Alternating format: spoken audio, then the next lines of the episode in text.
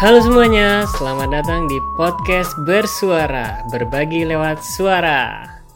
Kali ini saya akan menghubungi teman saya. Dia itu aslinya dari Solo, tapi sekarang merantau ke Jakarta. Kira-kira gimana ya ceritanya? Oke, langsung aja yuk.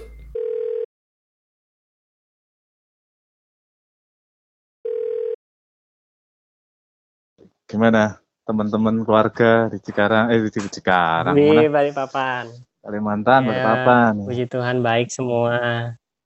Sibuk apa aja sekarang, Mas? Aktivitas ya masih di rumah saja ya, Wong. Namanya pemerintah juga mm. standar protokol harus di rumah saja ya, di rumah. Oh. Eh, sebelumnya? Ya, ada panti kena... gitu ya? Iya, panti. Aktivitas kita buka klinik pijat, mm-hmm. ya standar ya setiap hari ya aktivitasnya banyak di rumah saja sebenarnya sih, memang pas- pasiennya juga lebih banyak di tempat daripada panggilan. Oh iya. Yeah. Cuman memang kondisi di rumah saja dalam kondisi yang standar seperti normal sama sekarang ini ya beda. Beda yeah. Iya, karena spanengnya itu bahasa Jawa spaneng ya. Iya iya iya. Spanengnya beda. Pasien otomatis ya menurun Mas ya.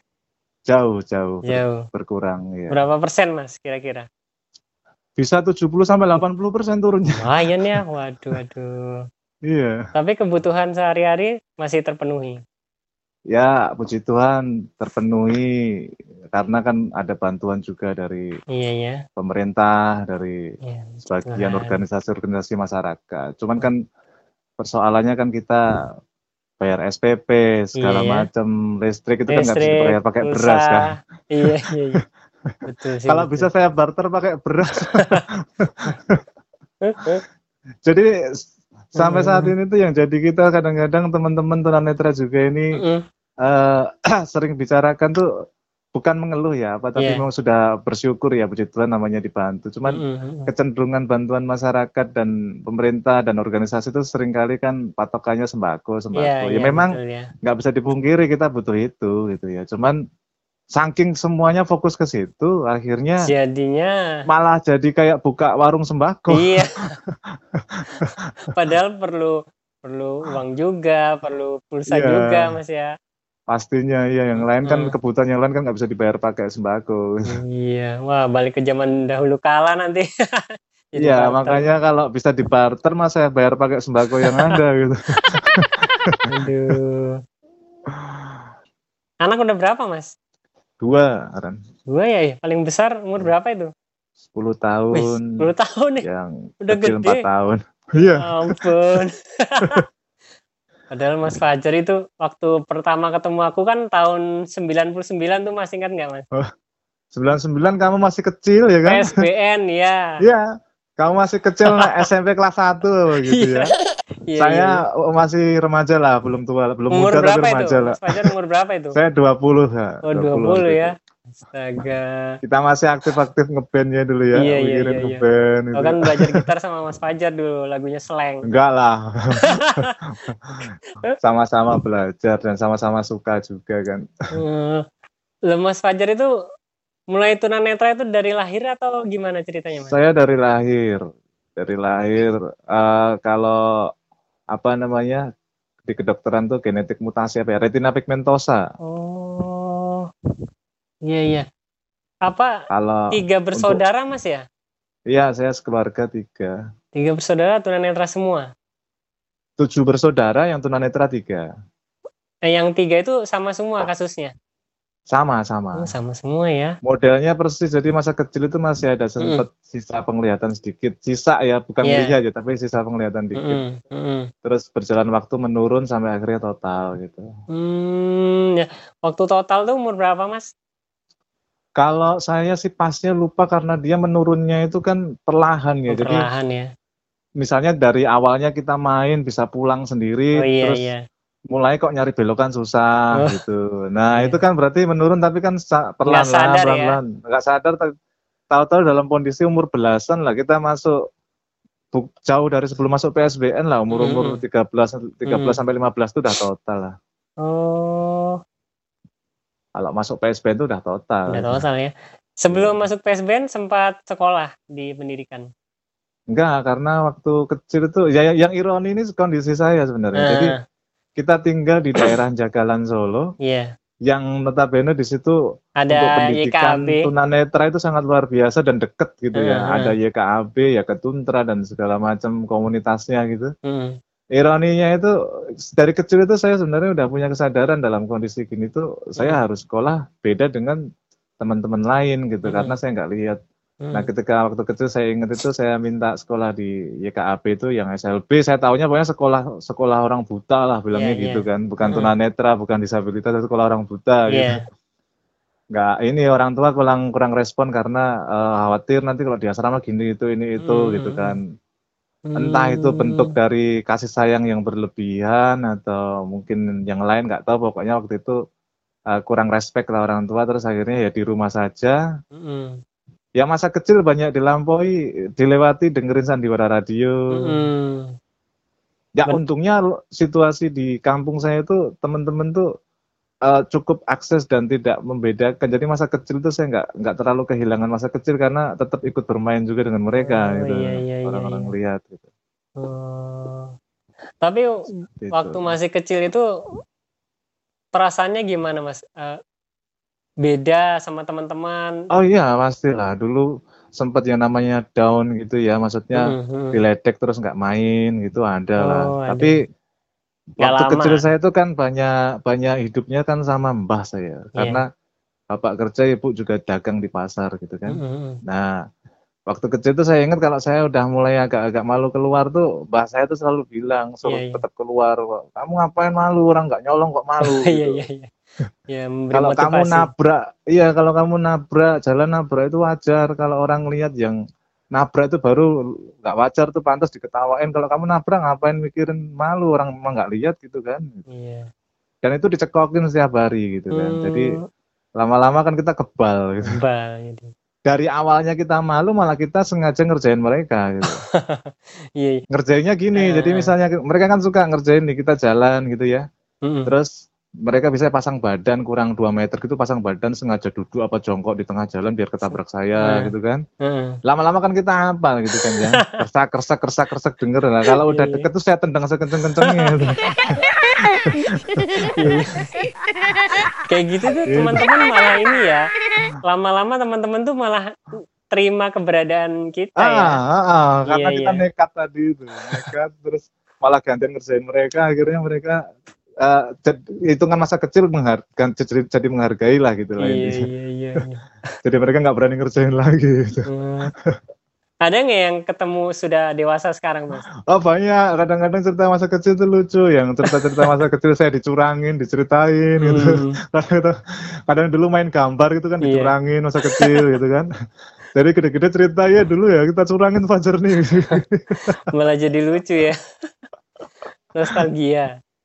Tapi untungnya karena masa kecil itu saya udah dipondasiin sama almarhum nenek itu, mbah itu ya, bahwa nggak nggak ada yang perlu dimaluin gitu istilahnya, selama kita nggak berbuat salah, nggak nyolong, nggak berbuat salah, ngapain malu gitu. Nah itu percandaan menceritakan masa kecil yang kita dicurangin itu jadi nggak menyinggung, jadi jadi enjoy aja gitu. Enjoy aja ya, iya iya iya iya.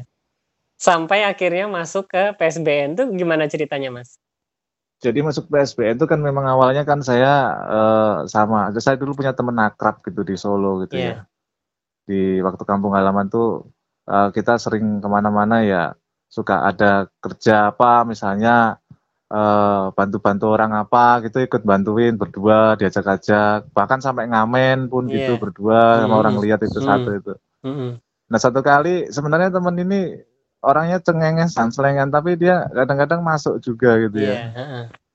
Nah, dia bilang, kamu ini aja daripada bingung mikir kerja-kerja apa-apa, itu kayak orang-orang yang nggak lihat di daerah-daerah mijen tuh loh, daerah Wonosaren tuh kan, mm-hmm. pada mijet gitu kan. Yeah. Kamu kerja mijet aja. Belah saya nggak belajar mijet, itu kan mereka mungkin belajar gitu yeah, kan. Yeah. Alah, belum tentu itu mereka belajar, itu paling-paling juga nyatet-nyatet lah bilangnya gitu. Dia kan juga nggak tahu basic sekolah tunanetra gitu kan. Saya pikir-pikir ya juga ya, jangan-jangan yang penting kebiasaan aja. Mm-hmm. Terus dia nawarin, ntar mm-hmm. malam kalau mau tak bilangin masku, masku kan seneng mijet gitu. Oh, iya. Nah, akhirnya saya pertama kali mijet tuh mijet masnya dia mm-hmm. tuh, mm-hmm. Uh, kakaknya dia gitu. Yeah. mijet kebetulan dia cocok gitu, cocok mm-hmm. karena saya juga sering mijetin almarhum bapak saya kan, mijet yeah. mijet mijet asal gitu, yeah. umur-umur enam belasan lah itu. Mm. Akhirnya uh, dia cerita ke teman, ke teman, ke teman dari mulut mm-hmm. ke mulut gitu mm-hmm. kan, lama-lama banyak pasien. Yeah.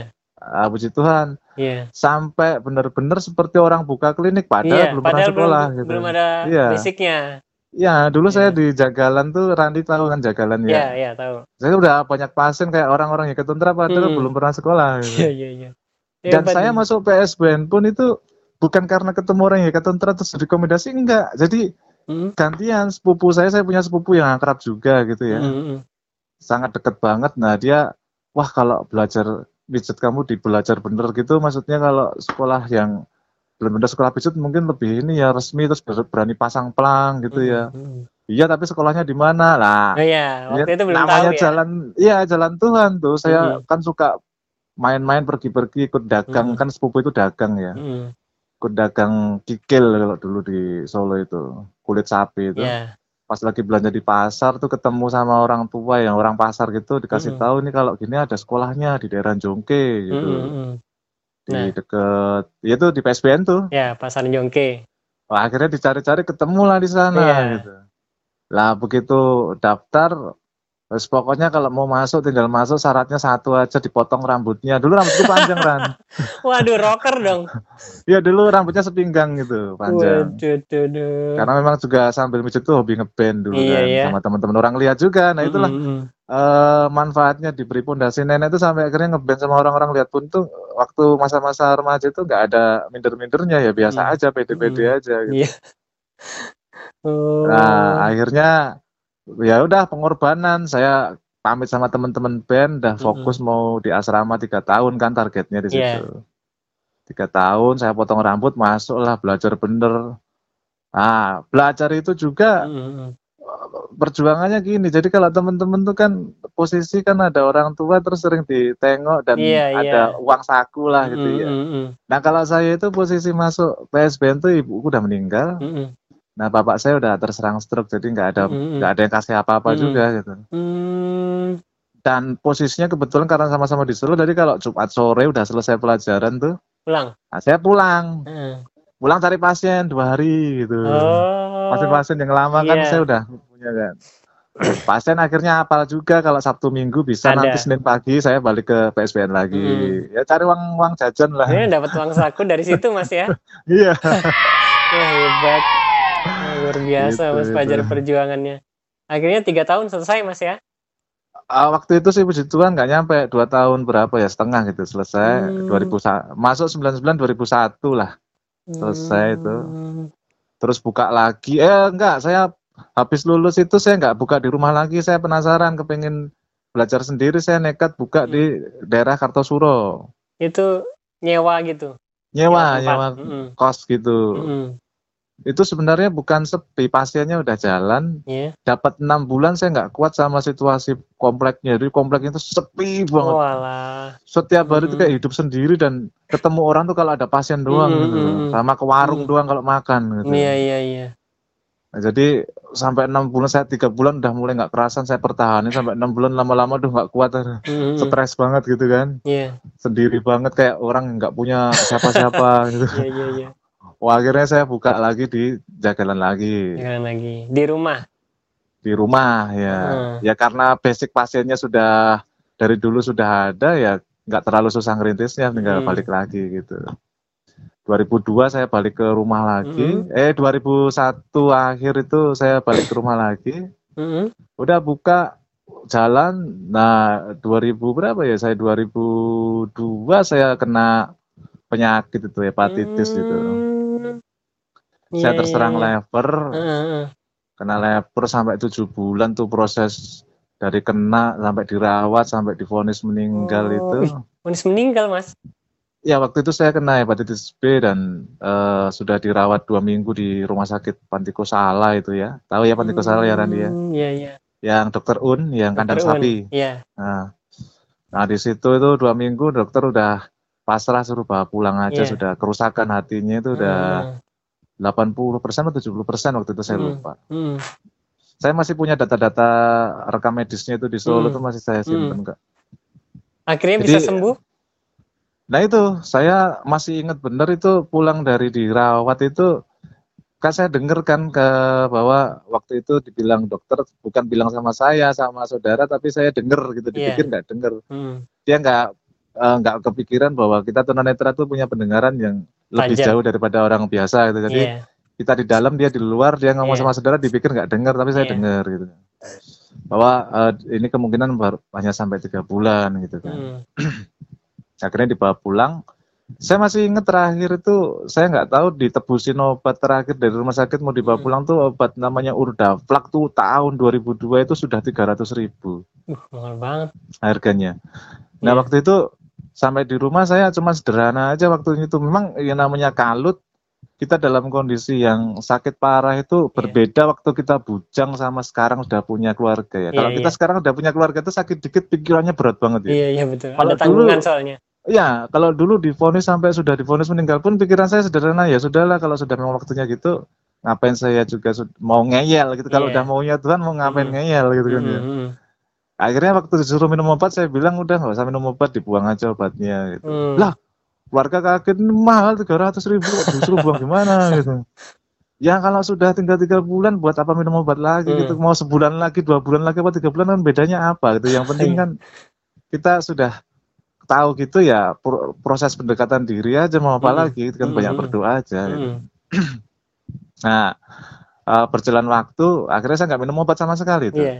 yeah. sampai Up. seminggu dua minggu itu setelah divonis itulah, setelah pulang dari rumah sakit itu uh, mas saya itu bilang kan kalau kita lever itu kan kuning semua ya yeah. badan tuh kuning semua, dia hmm. bilang pucat gitu kan yeah. dia bilang kok kok apa namanya kok malah kamu nggak minum obat kok malah pucat mah agak berkurang gitu. Yeah. Saya pikir mm. menghibur aja, kan yeah, kita nggak yeah. lihat ya, yeah. menghibur supaya kita seneng. Entah motivasinya menghibur bener atau karena enggak, karena kan kita nggak tahu teman, kita mikirnya ah paling menghibur gitu. Yeah. Cuman memang saya berasa badan tuh kok malah lebih agak nyaman, enakan, gitu. uh, agak enakan. Kan waktu itu nggak bisa bangun gitu, lemes banget ya. Mm-hmm. Susah bangun lah. Pas sebulanan tuh saya malah nggak sadar tuh kayak orang bangun tidur tuh lupa hmm. kalau kita sakit oh, gitu. Iya. Jadi pas bangun tidur kita lupa kalau kita sakit, kita langsung duduk loh. Kok saya duduk kok seger gitu, kok enak gitu. yeah, yeah. Saya kan makin penasaran gitu ya. Akhirnya saya mencoba berdiri pegangan tembok, jalan loh kok enak. Bisa meskipun meskipun limbung-limbung kok enak bisa hmm. gitu. Nah itu proses dari situ pemulihan-pemulihan sampai tiga bulan tuh saya sudah lupa sama tiga bulannya, udah hmm. menjalani aja itu. Sampai hmm. akhirnya lewat itu loh, kalau saya masih hidup ya udah berarti jalanin Wah. hidup aja. Mujizat itu. Mujizat itu luar biasa itu. Luar mujizat biasa. Tuhan itu. Jadi memang saya sendiri merasa itu Tuhan sendiri yang yang apa yang ambil ambil alih ya. Jadi yeah, yeah. ketika sudah kita berserah nggak mau obat nggak mau apa. Di, jadi saya itu menemukan hikmah di situ tuh sebenarnya hmm. bukannya kita menyerah atau pasrah, tapi ketika kita sudah pada titik yang sudah ya sudah Tuhan, aku ikut engkau aja lah gitu tuh, mm-hmm. baru Tuhan e, bisa bekerja maksimal. Kita udah mengeluarkan apa melepaskan pengendalian diri kan. Iya yeah, iya. Yeah. Nah dari situ Tuhan e, baru ambil alih gitu. Iya yeah, sih. Ketika kita terkadang, udah angkat tangan, udah nyerah, Tuhan yeah, turun tangan gitu. Iya. Yeah, ya. Terkadang gitu. Tapi menyerah dan pasrah itu kan nggak bisa direkayasa ya. Iya yeah, sih. Jadi kalau kita sakit terus kita mau rekayasa untuk seperti itu kan nggak bisa. Itu memang natural dalam kondisi saya udah. udah benar-benar di titik puncaknya saya udah berusaha hmm, kayak berusaha. apa ya, karena yang saya khawatir waktu itu kan nggak hanya sederhana e, nanti sakit sakitnya itu ber, berefek apa enggak, itu nggak hanya sederhana itu, kita kan kerja mijet ya hmm. sedangkan lever itu kalaupun sembuh itu kan pasti kan berefek pada tenaga segala yeah. macam yang kita bayang, yang kita bayangkan seandainya saya hidup pun nanti apa bisa kerja enggak, kalau nggak kerja saya ngerep, malah ngerepotin orang banyak gitu hmm, kan hmm. Nah di situ Tuhan buktikan bahwa nggak sesederhana itu manusia punya rencana gitu. Maksudnya yeah. rencana manusia itu cuma sampai mentok gitu, tapi rencana Tuhan ya nggak seperti itu gitu. Yeah, yeah, matematikanya biasa. kita ya gitu kan, matematikanya Tuhan kan di luar jangkauan kita. Yeah, yeah. Malah jadi kesaksian hidup mas ya? Iya jadi itu pun juga berproses Ran, karena setelah saya sembuh dan merasa mm-hmm. bisa mijet. Mm-hmm. Saya mijet pun itu pasiennya hampir dibilang nggak ada, yang biasanya sebulan tuh bisa sampai seratus, saya hmm. sebulan tuh cuma mijet lima belas paling. Oh, lima belas. Karena pasien di kampung itu setelah dengar saya hepatitis kan kadang-kadang orang kan takut-takut gimana gitu ya. Ah, awam kan ya, namanya masyarakat awam tuh mikirnya kan waduh khawatir ntar ketularan, waktu di rumah sakit aja kan dimasukkan ruang isolasi. Hmm. Padahal isolasi sendiri kalau hepatitis kan tuh untuk ketenangan, bukan hmm. untuk isolo, apa bukan untuk isolasi penularan, tapi yeah. isolasi ketenangan, karena hepatitis kan penularannya kan hanya lewat transfusi darah sama hubungan suami istri kan gitu ya. Yeah. Kalau hanya sentuhan juga enggak gitu kan. Hmm. Nah dari situ pasien turun, turun sampai saya sudah bilang ke Tuhan, Tuhan ini apa rencananya lagi ini Tuhan dalam hidup saya kok hmm. sudah seperti ini, dari lahir terus sakit sampai sekarang masih diberi kesembuhan juga masih kok kondisinya seperti ini, terus hmm. nanti ke depan saya mau bagaimana hmm. gitu. Hmm. Itu saya secara nggak sadar tuh seminggu berturut-turut itu hmm. tahun dua ribu tiga itu ya akhir hmm. ya. Yeah. Saya uh, berturut-turut tuh kayak secara nggak sengaja tuh doa dalam tangis gitu. Doa yeah. dalam tangis tuh kayak merenung sendiri dalam hati, terus netes air mata sendiri, ini hmm. apa yang akan terjadi hmm. ke depan gitu. Hmm. Satu kali hari keberapa, hari ketujuh atau keberapa itu saya bangun tidur tuh terbesit kata-kata Jakarta gitu. Hmm. Jadi kayak entah bisikan Tuhan atau dalam hati nurani atau apa, pokoknya saya hanya bangun tidur kepikiran Jakarta, Jakarta yeah. apa maksudnya Jakarta ya, kayak ada insting Jakarta yeah. dan kebetulan itu tuh kok semuanya serba kebetulan dan pas gitu loh. Gak lama dari itu, mm-hmm. saya main ke P S B N tuh ditawarin untuk ikut program, uh, program itu ya, yang di Destarata Desta, itu ya. Oh iya. Uh, uh, uh, tahun dua ribu empat berarti awal. Berarti sama itu. Lasano bukan ya? Ah, saya setelah Lasano. Oh iya. Lasano dua ribu tiga, saya dua ribu empat. Mm-hmm. Nah saya ditawarin itu, lah saya pulang apa ini yang dimaksud Tuhan gitu ya. Mm-hmm. Nah akhirnya saya udah langsung... Iya kan aja, saya berangkat ke Jakarta, dan di Destarata itu kan salah satu persyaratannya kan tidak boleh punya penyakit dalam kan. Iya, yeah, iya. Yeah. Artinya saya terpaksa berbohong dan saya harus menahan semua keluhan-keluhan yang masih ada mm-hmm. seakan-akan saya sehat gitu yeah. kan ya. Dan itu uh rasanya itu benar-benar semuanya kok kok di mana-mana kok ketemu ketemu orang-orangnya Tuhan gitu ya. Iya, yeah, iya. Yeah. Jadi makan saya itu kan harus diatur ya. Uh-huh. Setelah pra apa itu pasca pasca sembuh itu kan makannya pun harus nggak makan gorengan, nggak makan micin-micin, bumbu-bumbu penyedap segala macam gitu kan mah nggak boleh ya. Yeah. Itu kok kebetulan di Destara tuh ada tukang masak itu yang bisa diajak ngomong dari hati ke hati. Yeah. Setiap buat saya itu dimasakin sendiri beda gitu. Selama tujuh bulan oh, itu saya sering, iya sering sering tergantung menunya dia tahu gitu ya. Mm-hmm. Kalau menunya aman dia yang sama, kalau menunya beda tuh dia kasih aku lap sendiri yang oh, beda.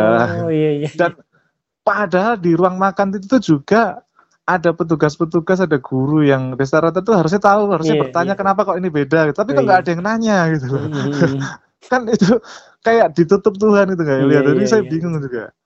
Sampai akhirnya saya selesai mm. di situ tuh saya nggak mau kan e, merasa beban dosa karena pernah ngikutin pelajaran dan berbohong dengan aturannya. Saya yeah. baru jujur setelah selesai kan, nggak masalah kalau udah selesai kan mm-hmm. ya. Saya ngomong ke Pak Eka itu yang kepala sekolah, tahu ya Pak Eka Setiawan ya yeah. yang di Jakarta. Pak, saya selama ini udah ini ini udah bohong, jadi mohon maaf, tapi semuanya demi kebaikan. Saya niat niat belajar kan, artinya mohon maaf kalau selama ini tuh saya nggak jujur tentang penyakit saya yeah. gitu. Oh ya sudah, nggak apa-apa. Dan puji Tuhan di situ malah dalam per, dalam posisi yang tertekan kondisi pemulihan seperti itu malah dapat peringkat satu, dan wih, lumayan biasa. modalnya modal hadiahnya bisa buat hidup berikutnya. Mantap. Iya, iya, nah iya. Gitu nggak selesai Ran, nggak hmm. selesai di situ mujizat Tuhan tuh. Kita kerja ikut orang itu kan, yang punya kerja, yang punya klinik kan tentunya pengen kita mijat banyak gitu kan yeah. ya. Kok setelah dari Destarata itu saya akhirnya kan memutuskan kalau saya balik ke Solo lagi paling akan seperti itu lagi, dan saya nggak mau tanggung-tanggung karena Tuhan sudah bilang Jakarta, saya harus ke Jakarta, dan yeah. saya harus di Jakarta, nggak tahu mau ngapain saya harus di Jakarta. Yeah. Gitu. Jadi saya cari ker- jadi memutuskan untuk tetap di Jakarta. Di, untuk di Jakarta. Yeah. Dan luar biasanya saya ketemu seorang bos juga yang yang yang pas banget, puji Tuhan, yang Katolik juga. Mm-hmm. Dan dia bilang udah kalau untuk pacar, kalau sudah kan udah aku ceritain masalahnya gini, boleh nggak kerja sini gitu kan ya. Yeah.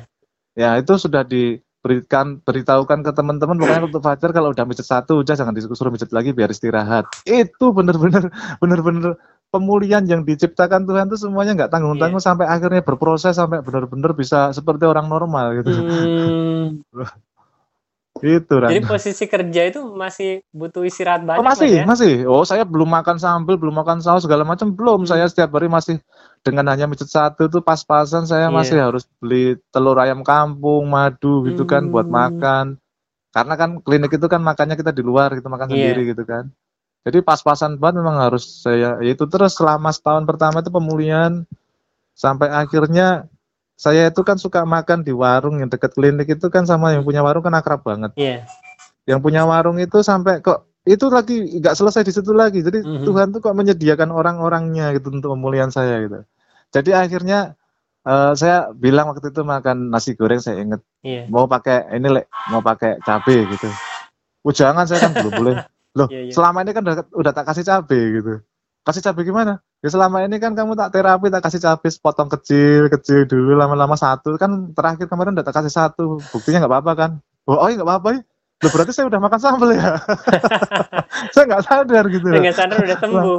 Iya, sama-sama sama yang punya warung itu di terapi gitu. Jadi hmm. dia gak bilang saya dikasih cuma secuil kecil-kecil. Hmm. Habis kasihan ngeliat kamu makan gak pakai, makan nasi goreng gak ada pedes-pedesnya, tak kasih sedikit-sedikit gitu katanya gitu. Tapi itu terlepas dari isengnya dia tuh yeah. cara Tuhan untuk kasih jalan pemulihan gitu yeah, sampai yeah. akhirnya saya benar-benar bisa makan bebas dan lebih puji Tuhan lagi setelah setahun itu klinik itu yang aku tempatin itu tutup mm. kan mm-hmm. akhirnya saya uh, dipaksa mandiri sama keadaan akhirnya buka sendiri, buka sendiri. Itu sampai akhirnya kontrak sendiri, ketemu calon istri itu sampai nikah dan punya anak. Puji Tuhan, luar biasa. Luar biasa ini kisah hidupnya Mas Fajar ini. Wah, terima ya, kasih banyak Tuhan. Mas sudah mau bercerita ini. Uh, ya. Mudah-mudahan menjadi berkat buat semuanya. Pokoknya intinya kalau buat saya sih satu terakhir tuh pesan saya sih gini. Jadi keadaan apapun yang kita jalani seperti ini sekarang ini dalam kondisi disabilitas yang mungkin orang banyak mungkin bilang berbeda gitu ya. Mm-hmm. Berbeda dalam arti lahir tidak normal seperti orang lain itu sih.